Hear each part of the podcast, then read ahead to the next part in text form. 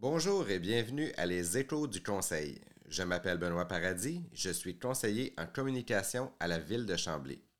Nous vous proposons aujourd'hui ce tout nouveau balado ayant pour objectif principal de revenir sur certains points à l'ordre du jour ayant suscité de l'intérêt ou des questionnements auprès des citoyens lors des assemblées du conseil municipal. Cette rencontre mensuelle se fera sous forme de courtes entrevues avec la mairesse de Chambly, Mme Alexandra Labbé. Cette semaine, nous discuterons des dernières nominations aux tables consultatives, de l'appui de la municipalité à la déclaration d'état d'urgence climatique, du budget 2022 et de l'importance de soutenir l'achat local. Bonne écoute!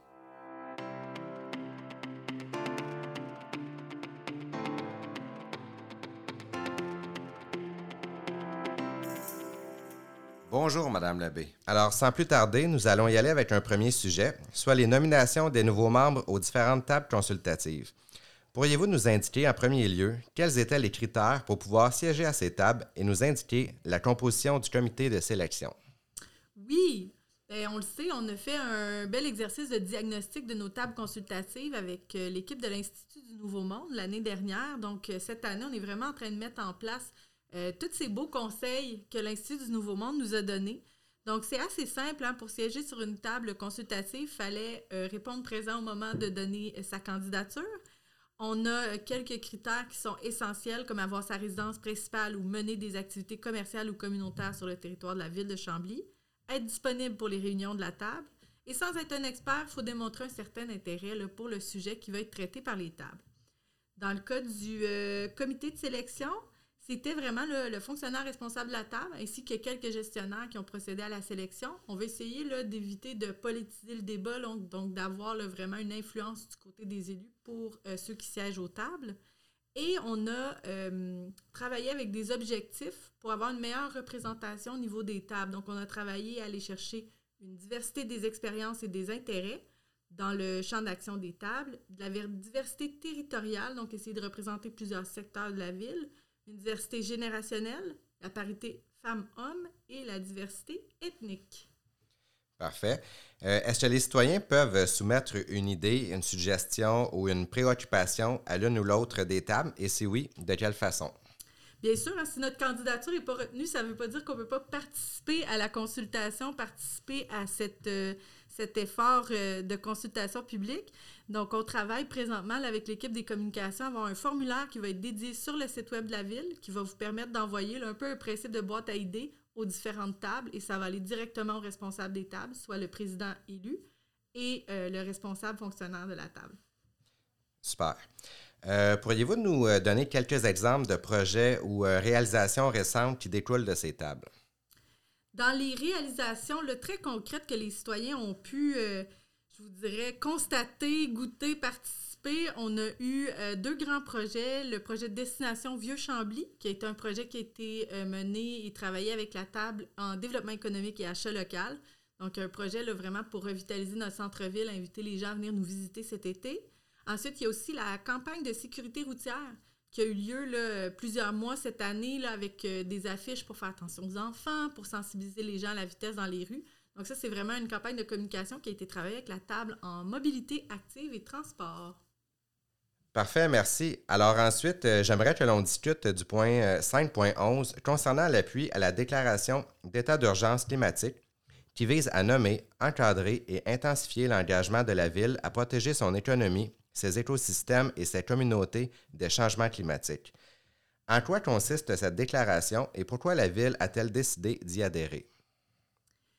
Oui, en fait, on, appuie ce mouvement-là. Hein. On n'est pas les premiers. Ce n'est pas euh, une nouvelle notion euh, qui vient juste de commencer à exister. Hein. Les changements climatiques, on est bien conscient qu'ils existent.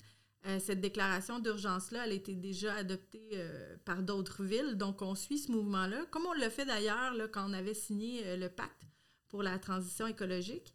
Euh, dans ce cas-ci, ce qu'on a voulu faire à travers cette déclaration d'urgence climatique, c'est vraiment donner un mandat clair à notre table en environnement. Donc, on veut vraiment être dans l'action.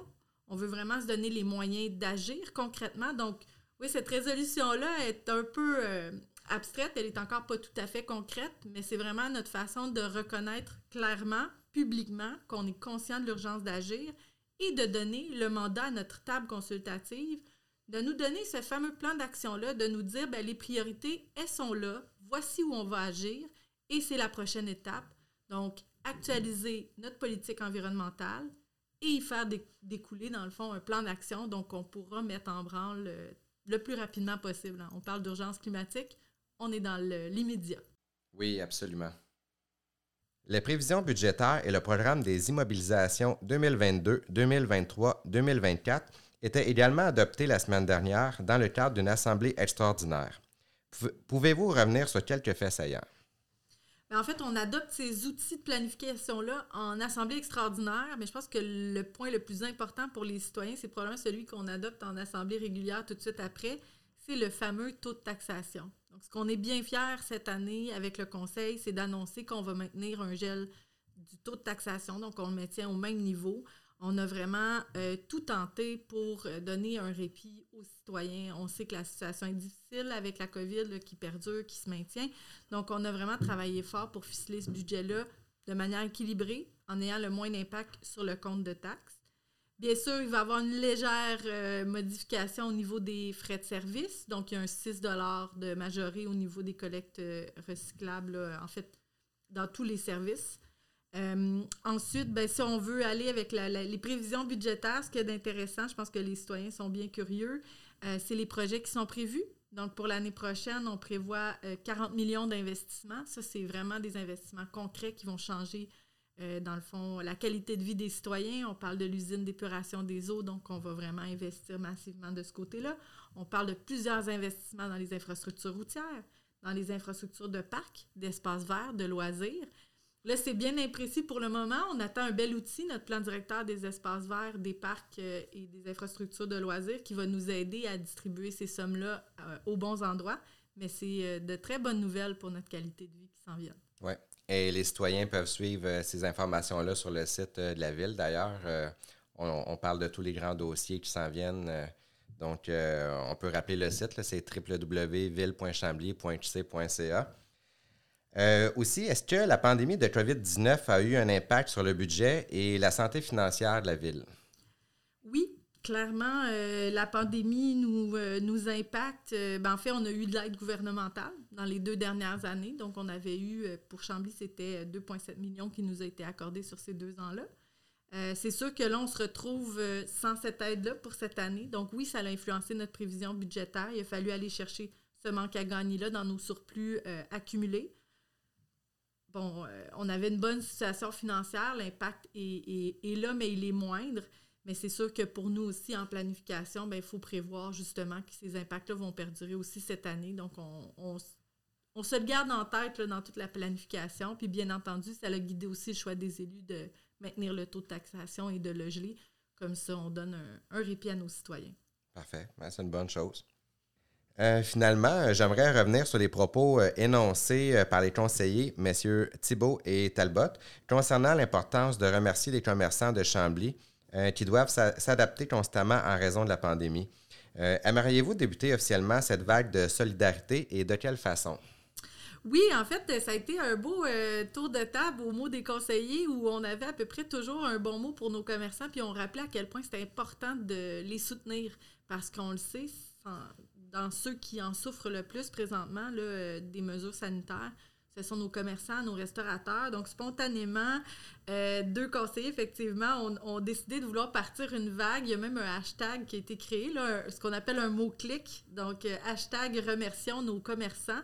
Donc, c'est sûr que j'encourage les citoyens à l'utiliser dans leurs diverses publications sur les médias sociaux, mais au-delà de ça, là, médias sociaux ou pas, je pense qu'on peut, oui, comme citoyen, partir cette belle vague de reconnaissance, puis d'aller voir ce commerçant-là qui a été important pendant notre pandémie, puis lui dire ben, Je suis content de voir que ta porte est encore ouverte, pardon, que, qu'on est encore là pour, euh, pour discuter ensemble, puis qu'on peut encore encourager par nos achats. Donc, vraiment de prendre le temps d'aller en remercier un ou deux, ça peut faire toute la différence sur l'énergie qu'ils ont mis depuis des mois à survivre dans cette pandémie-là. Donc, euh, oui, je vous encourage à, aller chouchouter votre commerçant. Ils nous chouchoutent tellement, donc c'est à leur tour de recevoir des, euh, des fleurs et des merci.